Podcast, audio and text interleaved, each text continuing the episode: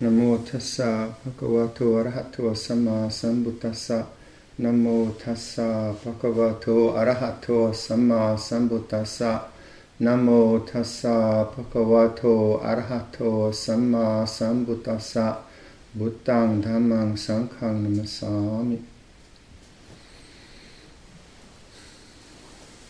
So today is a part of a program that the OBS has organized, and this is the the te- we're teaching we're considering is the teaching on the four foundations of mindfulness. But before I start that, um, perhaps I could just go back to our meditation and some suggestions. One of the great hindrances to meditation is sleepiness, and certainly in the monastic sangha it is um, a challenge.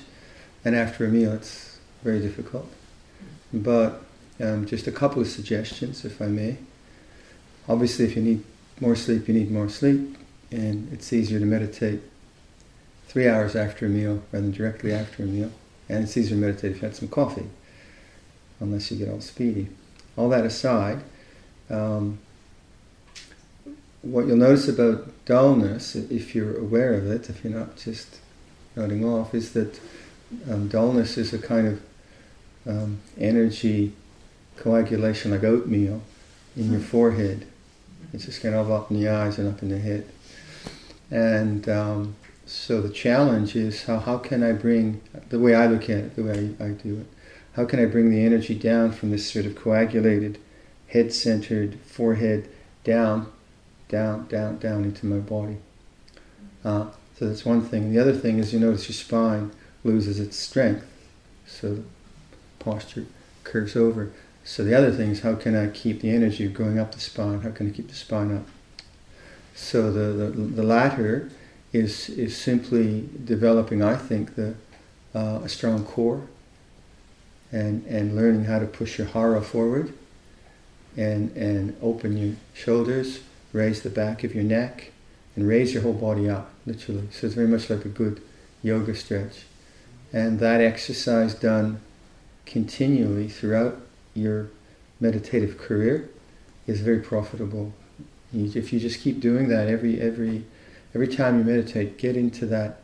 I suggest get into that habit of like feeling your hara, pushing out with your hara, um, strengthening strengthening the core, so you're actually holding your body up, opening your chest, doing a kind of obviously physical exercise, stretching the back of the neck, and holding it for a while.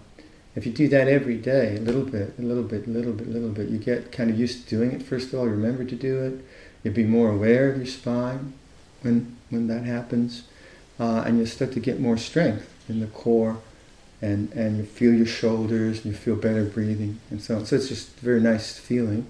And then you've got a, a, a kind of go-to practice when you start to feel dull, and, and you just do something quite vigorous. So if you're feeling dull, don't do any any kind of subtle meditation. Just do something quite coarse, you know, just because because um, dullness is a coarse kind of hindrance. So that's one, and the other is that kind of sense of porridge in, in your brain, right? You know what I mean? Um, there, it's very much like the, the because a lot of the way dullness manifests is both physical, body collapses, and then mental. There's a lot of thinking going on. You're not quite aware of it, whatever it is. So to, to actually become aware, when I did this meditation on the consciousness of the face, the sensations in the face, you can actually bring that meditation into your brain. Bring it into your brain and, and start to get to, to know the brain when it's involved in a lot of thinking. And that's it's a very tense kind of feeling. You get, you get more and more sensitive with these practices. So then what, what you need, what I do is, is if, if dullness is is a, is a hindrance, and I have to uh, I have to meditate. I can't have a rest or whatever. Then I just try to really just just slowly draw draw my attention down through my face and get to my throat. Try to open my throat because I think I think what's happening with dullness too is somehow there isn't enough oxygen. Somehow mm. it's, the system's kind of closing down. So it's just kind of get get the throat open, get down to the heart chakra, and get down to the hara. Just kind of keep bringing the energy down, keep bringing the energy down, and start to be conscious down here more, down here. and then and then you'll find that the dullness might be there, but it it doesn't uh, kidnap you because you, are not lost in the thought energy. The, so body awareness is, is very very helpful for that kind of thing, and um, if if you find certain times of day you're really really sleepy, then probably your biorhythm says it's not a good time to do sitting meditation. Do it another time. So the the uh, the theme that as I was asked to comment on is, is uh, comes from just to go back to how the teachings work. First of all, you have the root teaching, shall we say, or the, the teaching which encompasses all other teachings is the Four Noble Truths. Many of you heard know this one.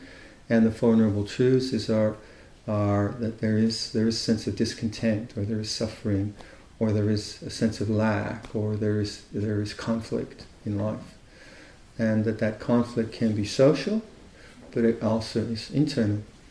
And that this conflict, the internal conflicts that we have, can be resolved. The external conflicts, sometimes yes, sometimes no.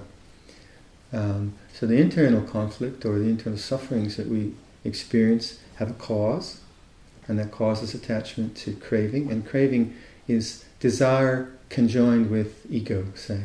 It's desire which is conjoined with ignorance. There are, so there are wholesome desires and unwholesome desires. So the second noble truth is that there's a cause to human suffering, and that that cause, the internal cause, is attachment to this ego craving, ego wanting in different ways. And that the third noble truth is that there's an end. This isn't a, uh, the, the, prognosis is good. You know, there's an end to suffering. And that's through the abandonment of this ignorant craving, of this wrong craving, of this craving which leads us into suffering. And that the path there's a path to do that, and that path is the Noble Eightfold Path. Right? So that's what we're considering. And in the Noble Eightfold Path, you have right understanding, right thought or right intention, right action, right mindfulness, right speech, uh, right, right action, right speech, right livelihood, and then you have right mindfulness, right concentration, right effort.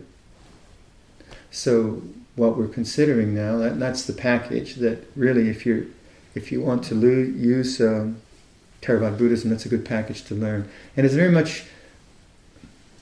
Do you know what a jig is? Not a dance, but the like if you're doing woodwork, like I'm doing. Um, I like to do uh, picture framing, and to do, if you have a, a, a complicated molding, to do a, a 45 degree angle cut and get it perfect, and to get four of them, and to make a square, pretty hard, very, very hard. Um, so I've made a jig, and so I can put the molding, and the jig is uh, on a 45 degree angle to the blade of the table saw, and I can put my molding on one end, on one side, on the other side, and get a perfect picture frame with 40 really nice 45 degree angles. That's a jig, right? It's a kind of invention to solve a problem with different kind of variables, but it's the same problem. So the Four Noble Truths like a jig. You know, it's not just a kind of abstract that you agree with or don't agree with, or you just leave on, on the shelves, but it's actually a jig for ending human suffering. And if you can plug into it and get your molding in there, you get a nice 45 degree cut. That's the way, and that's what I've been doing woodwork, so here, that's the way the mind works. It creates analogies from what you're doing. Um, and I think that, for me, that's important, the, the, the pragmatism of it. So there's suffering, there's the cause, there's the end of suffering, there's the path. And, and again, this, suffer, this word suffering or dukkha is a difficult word.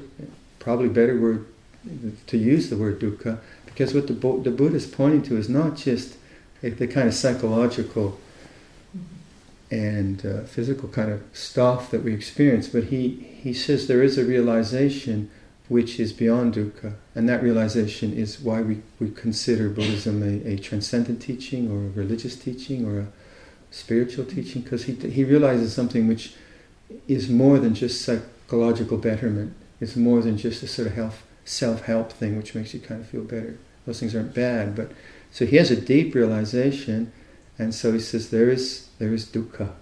There's the end, there's the cause of dukkha, there's the end of dukkha, and there's the path which leads to the end of dukkha. And if you don't understand that it's coming from his realization and he's constructing a jig for us to use, then you, you know people make comments about suffering. It sounds very negative or pessimistic. It's not. It's pragmatic. It's very, very pragmatic if you if you can plug into it. So in the Noble Eightfold Path, uh, you have this uh, uh, right mindfulness, which we're considering, or, or, the four foundations of mindfulness is one of the teachings, a subset of teachings within that larger uh, Four Noble Truths. And so, what the teaching is doing, it's suggesting to, to look at our human experience through certain um, lenses, by looking at certain aspects of human experience. And he says, well, what, what is a human experience composed of? Well, we are bodily beings, we are incarnate in a body. So, understanding the body and its ways is, is important. And that's the first foundation of mindfulness, is the body. The second foundation of mindfulness is called Vedana, or feeling. Third foundation of, of mindfulness is called Citta, or the mind, heart mind. And the fourth foundation of mindfulness is the Dharma, the, the, the kind of things that we can notice about the, the way things are to liberate us from suffering. So we're thinking today about Vedana. That's a lot. I mean, there's a lot of stuff there. You could work on that for many lifetimes. But Vedana, the, the, the translation we have is feeling, but feeling is used in, in, a, in a you know, variety of ways in, in English language. And the way I try to differentiate I say, well, as, as I, have, I have sensations, and I, I experience both uh, uh, physical phenomena and mental phenomena, so there are thoughts and memories, and then there are emotions which are a combination of thinking and bodily feeling, and their bodily feelings such as uh, coldness or or um, a cramp in the leg and things like that. So I, I put those as, as kind of like sensations uh, or, or phenomena, mental phenomena, physical phenomena. And within all of that, there's what we call Vedana. And Vedana is simply the attractive or unattractive aspect of these physical mental phenomena. So sometimes we say, I, I, I, uh, I say feel the body, and that's a kind of general use. But Vedana has this specific um, idea. I, I consider it like magnetic polarity. You have a North Pole and a South Pole, and, and like if you, if, you know, say the North Pole draws you, the South Pole repels the mind. So in our experience, uh, our bodily experience, our sense experience, our mental experience, some of it is is attractive, and some of is, is the opposite. We, we, we, we are repelled by. And that's a given. All human experience has that. If we didn't, and, and has to have that, it's not wrong. Biologically, it's necessary, isn't it? Like we, if we didn't feel uncomfortable with cold, uh, wet rain, we'd go outside and we'd catch pneumonia. So it's necessary, um, a biological function.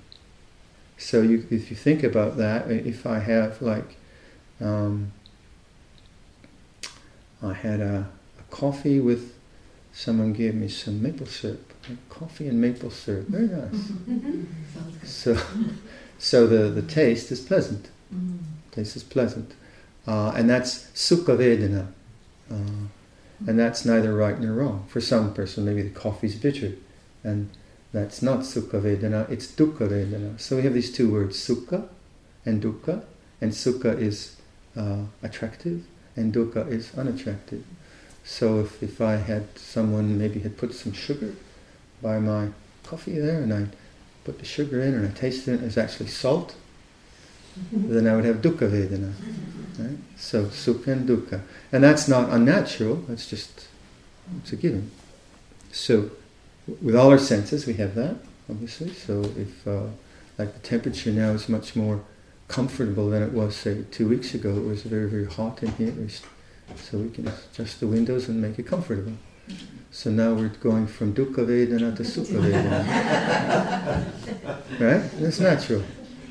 And, and, and like the modern car, like I was driving in someone's car, Gamani's car, and he, I could adjust the temperature in my seat. His seat was 23, and my seat was 22 so we, we have this facility to play around with dukkha and sukha. Sights, sounds, tastes, smells, bodily feelings, mental images, emotions, are all have that in them. And it's a range, isn't it? It's not just one thing. It's a range from from extremely, extremely unpleasant to extremely, extremely pleasant. And then the whole range to neutrality, because there's some things which are ho hum, neither neither pleasant nor non pleasant, and it's always moving. Now why is why is that important? Well, because I think you have to go back to the Buddha's realization. The reason he's teaching is he wants to get us to the place where he was, or he, he his realization. He wants us to realize the peace that he realized. And he's creating this jig. I don't know how much longer I'll carry that image. you don't understand a jig, it doesn't work. so he's, he's, creating this so we, we, we do the same kind of contemplation as he's done so that we realize his realization. And so we say in this, in this teaching, we say uh, when, when when you see the Dhamma, you see the Buddha. It's a lovely, lovely way to think about it. And, and what, what he's pointing to is that all our, our bodily experiences, the sense experiences, the mental experiences, emotional experiences are, are contingent on all kinds of factors. And, and they're not independent. They depend on inputs and history and all manner of things. And they go through us, they go through consciousness in ways which are at times predictable, but often not predictable. And so they don't have any kind of stability to them. But they have a hook. They have a hook. And the hook is Vedana. The hook is, is this sense of, hmm, that's nice. Hmm, that's not nice.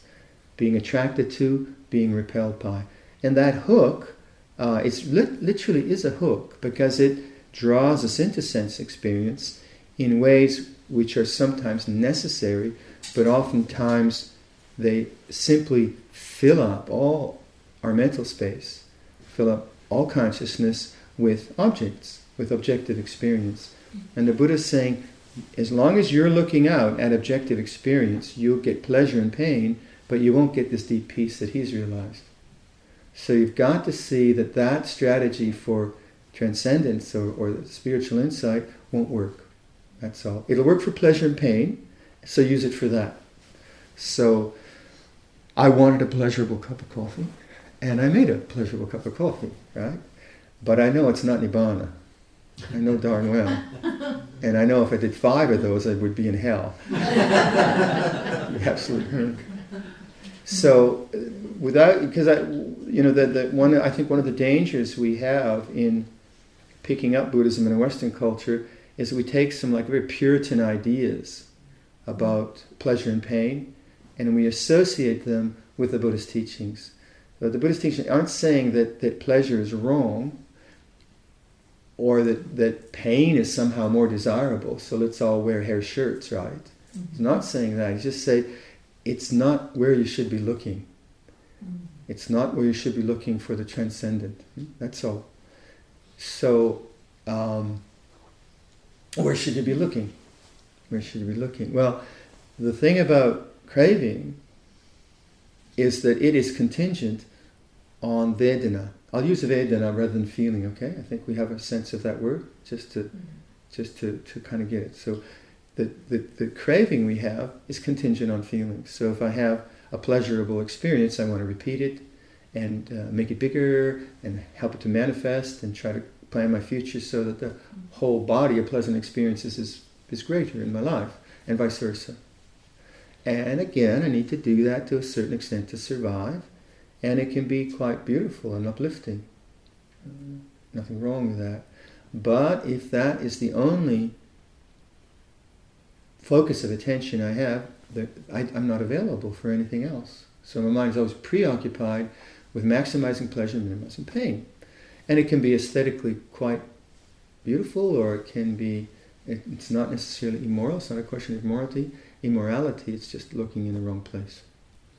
So, where do you look? And the suggestion I, I made in this meditation, I said, you know, I do this a lot, you know, those of you who know me, you get, I do, this is the way I like to teach, but listen to sound, feel the body.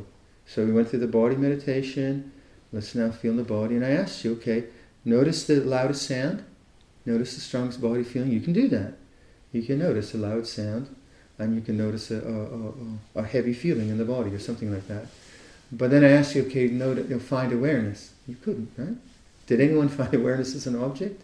If you did, uh, I better leave.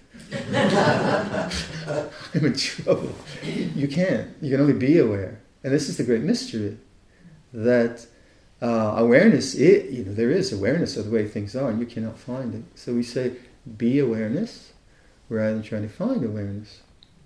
Now, what awareness can know, it can know objects, but what desire does, and this is what, why the second and noble, second and third noble truth are important, is that craving then gets involved with objective world, with sounds and sights and emotions and memories and, and intellectual pursuits and craft projects and making jigs.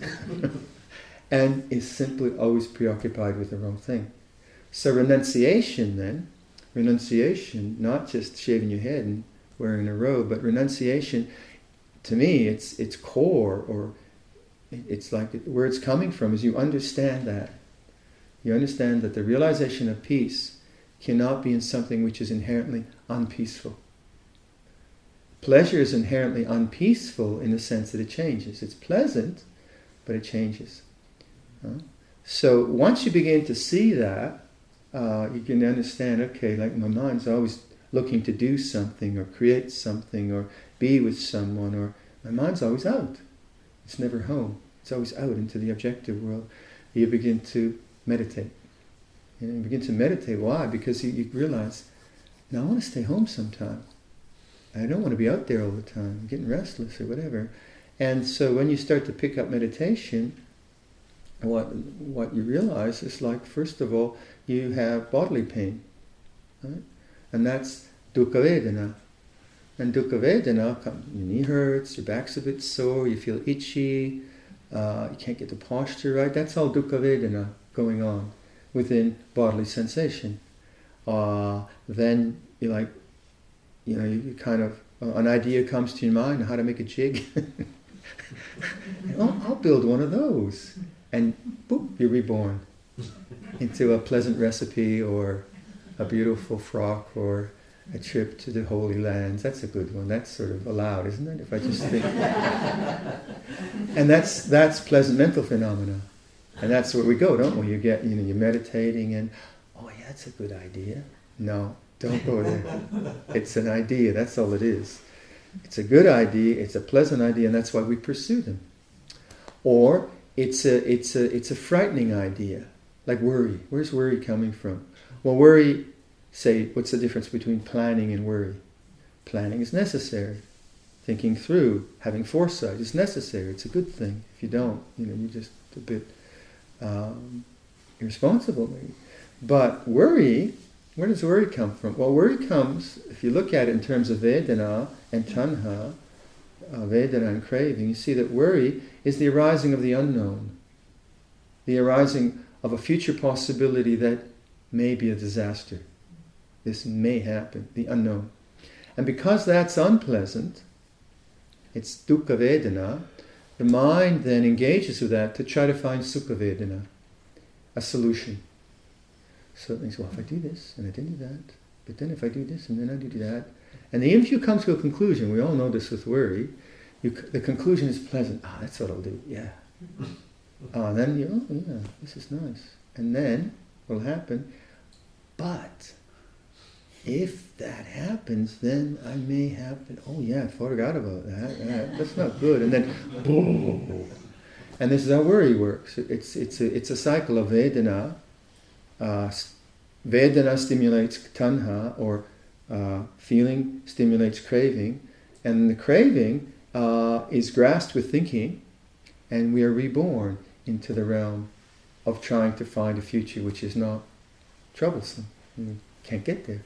That's why I can just spin around so much. So the suggestion the Buddha makes to us is, is okay, if you want to realize the unconditioned, you've got to figure out why you're so latched into the conditioned. Why you're so preoccupied with the conditioned. And if you really watch, and here you need a lot of mindfulness. You have to be very attentive to what is going on in stream of consciousness, then you'll notice that as soon as the unpleasant arises, I want to get rid of it, and as soon as the pleasant arises, I want I, I like it. I go with it, and that keeps me preoccupied. So how, how can I not preoccupy my attention with the objects of consciousness? And you, you start to learn that with body awareness, say, in, in meditation. So you're sitting and you start to, and all of us, I think, who have meditators have seen this one where you, you meditate and you start to get pain and you move, and you get some more pain and you move, and you, after maybe three or four sessions, you realize, I got to sit still. It's just this natural conclusion.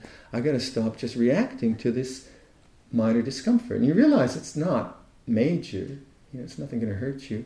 And you have the kind of resolution to watch discomfort.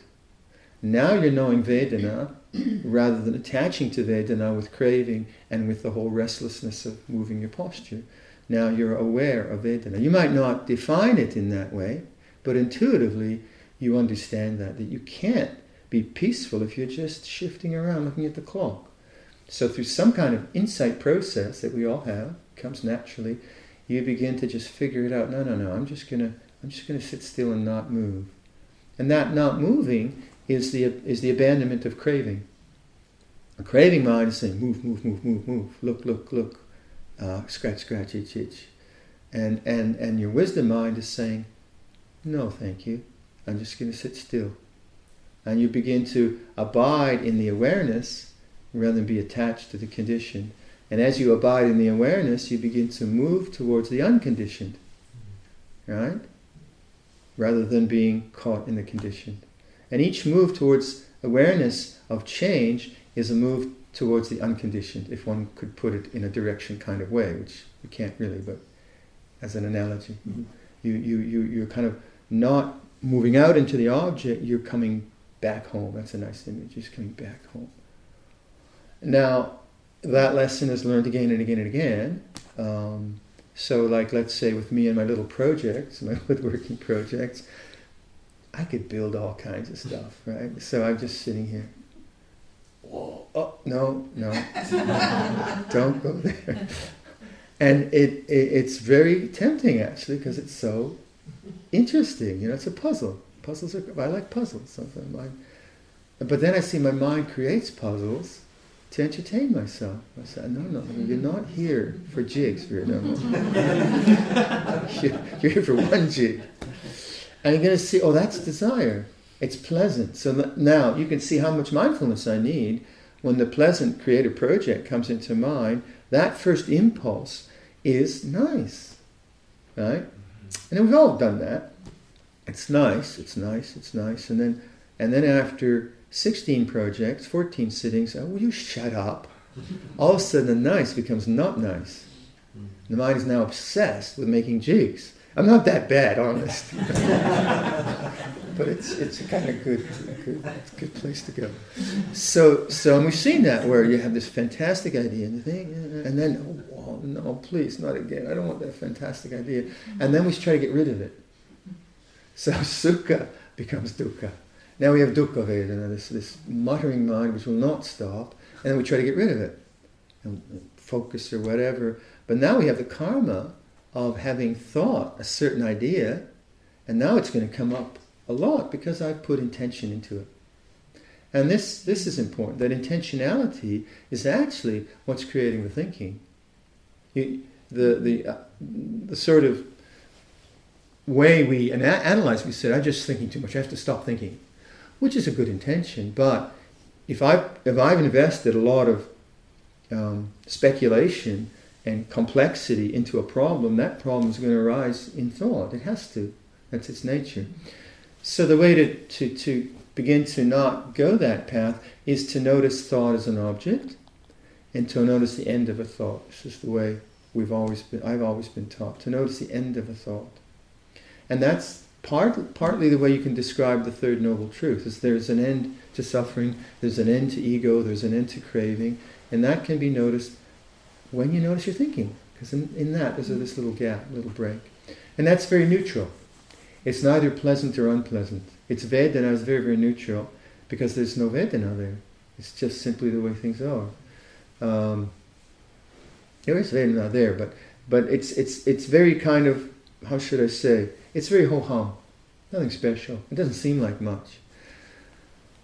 So to sit in that kind of space of nothing much happening, nothing pleasant or unpleasant, the mind gets bored and just starts to think. But that's where you have to learn to be, just in the very neutral. Very neutral, mm-hmm. nothing happening, listening. And start to appreciate the space there and the gap there.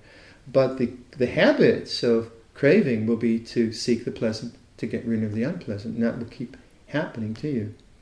Now, the more one can understand, I think this, this, the question is one of understanding, not simply disciplining yourself.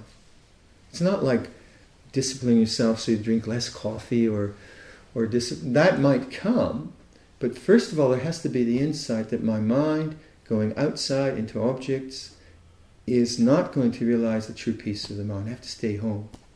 And then some discipline might come from that understanding. If you don't have that understanding and you simply think you, you know, I shouldn't be eating this or I should be doing that from some kind of puritanical mindset. And this is, I think, where we can get confused as Buddhists in a, in a, in a culture that's been conditioned from Victorian times, I suppose, huh? mm-hmm. that the pleasure is wrong. It's not that. No, it's not that. So you start to you start to try to be with, with the way things are, and this is the talk I gave last night uh, at a Quaker house where Ajahn Chah would, would, would you know, create situations where we were frustrated. And as I was saying yesterday to the, to the group, I was saying, when Ajahn Chah was asked what, what, was he, what technique did he like to use? Mindfulness of breathing, heart practice, body sweeping. He said, no, I, I teach frustration. and, and, and, you know, and it was very, very as I was saying yesterday, it was very good because what he was doing was bringing up dukkha vedana by not giving you what you want, by you know maybe just like just having to sit for three or four hours in a in a hot concrete room, um, sala, and just be there.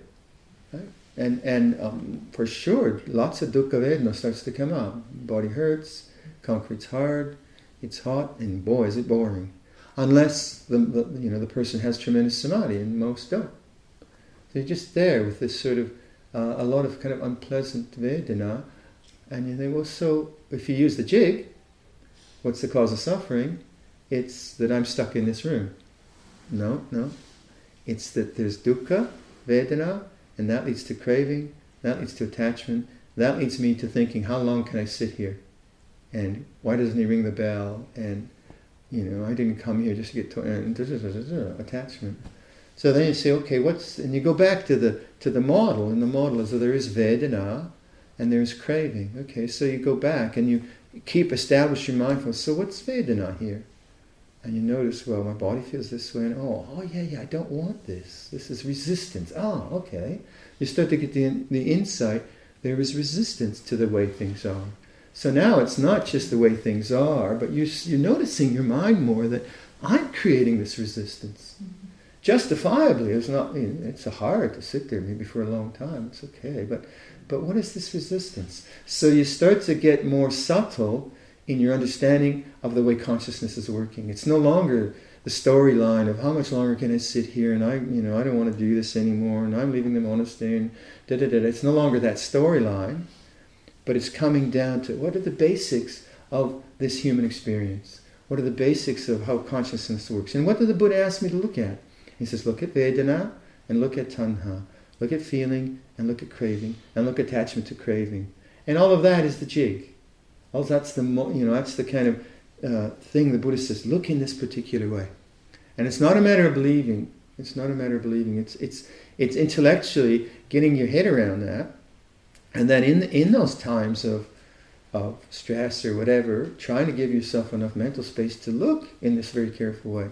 And the thing about monastic life, I had long stretches where I had the same kind of resistance, like the resistance to chanting, resistance to, like I didn't like to bow. I love to bow now. I'm not going to bow. No, people fine, don't bow. Oh, okay, you don't care. oh, resistance. So is it the bowing or is it my culture?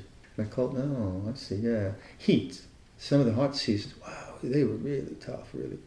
And just this like feeling like like a sponge, a wet sponge, or or like a like a like something that's just melted on the floor.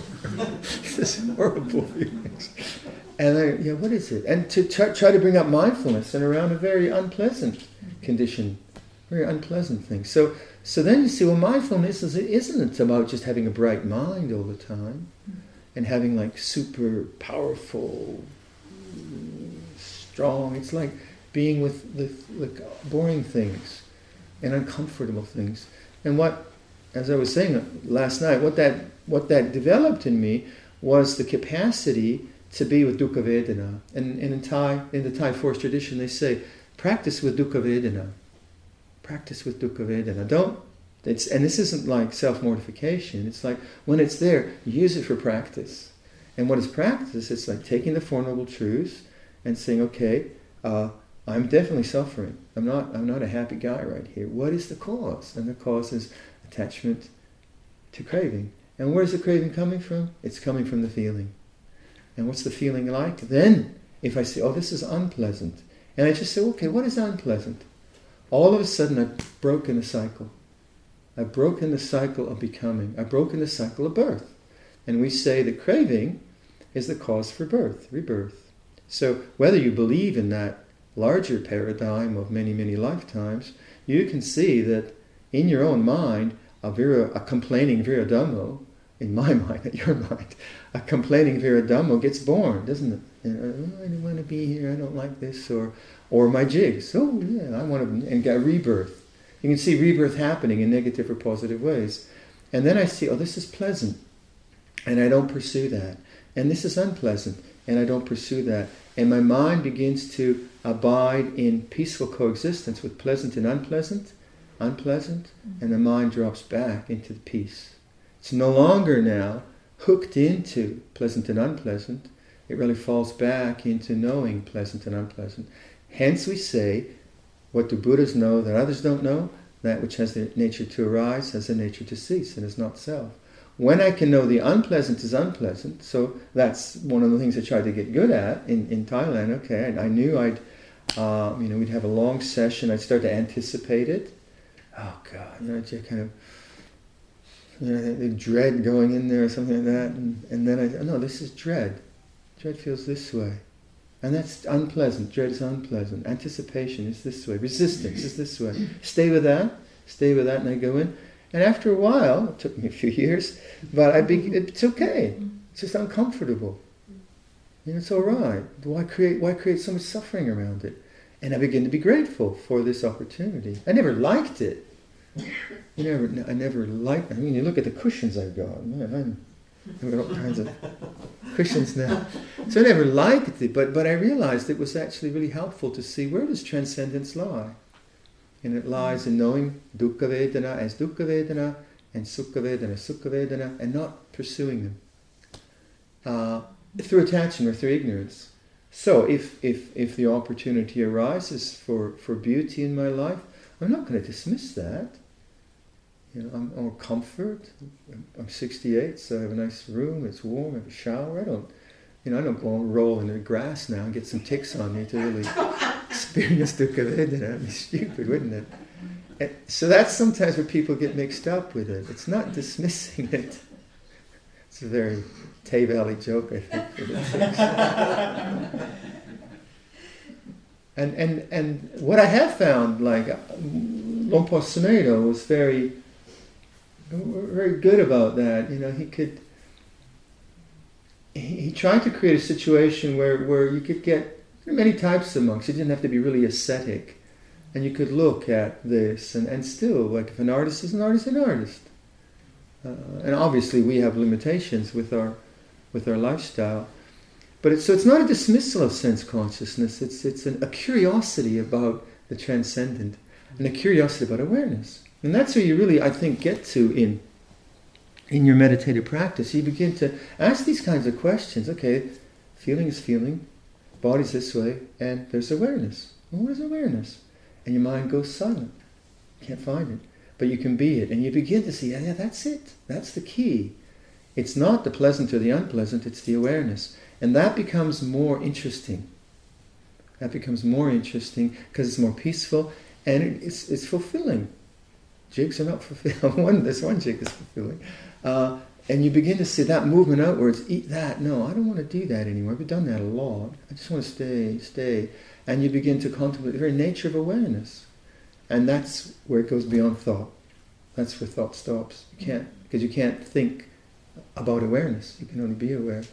And you begin to have this deep faith in this basic, basic um, attitude to the conditioned realm of non-grasping. You know, that's the path, non-grasping, non-attachment. Uh, and, and, and that the, the gateway to this, to the deathless or the unconditioned or nibbana has to be awareness. Has to be. Uh, it's the only thing that's unconditioned. It's not, it's not, it's not a flavor, it's not a size, it's not big or small. It knows. It knows. And so the Buddha's primary uh, practice is awareness of change. And you can see that if I do that, okay, this is unpleasant. Okay, I'm going to watch unpleasantness. How long will it last? Or what does it feel like? All of a sudden, I've broken the cycle. And then it comes up again. Right? It comes up again. Oh, this, uh, what does unpleasant feel like? And then I'm back home. And the more you do that, the more you like to do that. All right, I think that sort of covers the theme. Uh, then maybe we'll break for questions.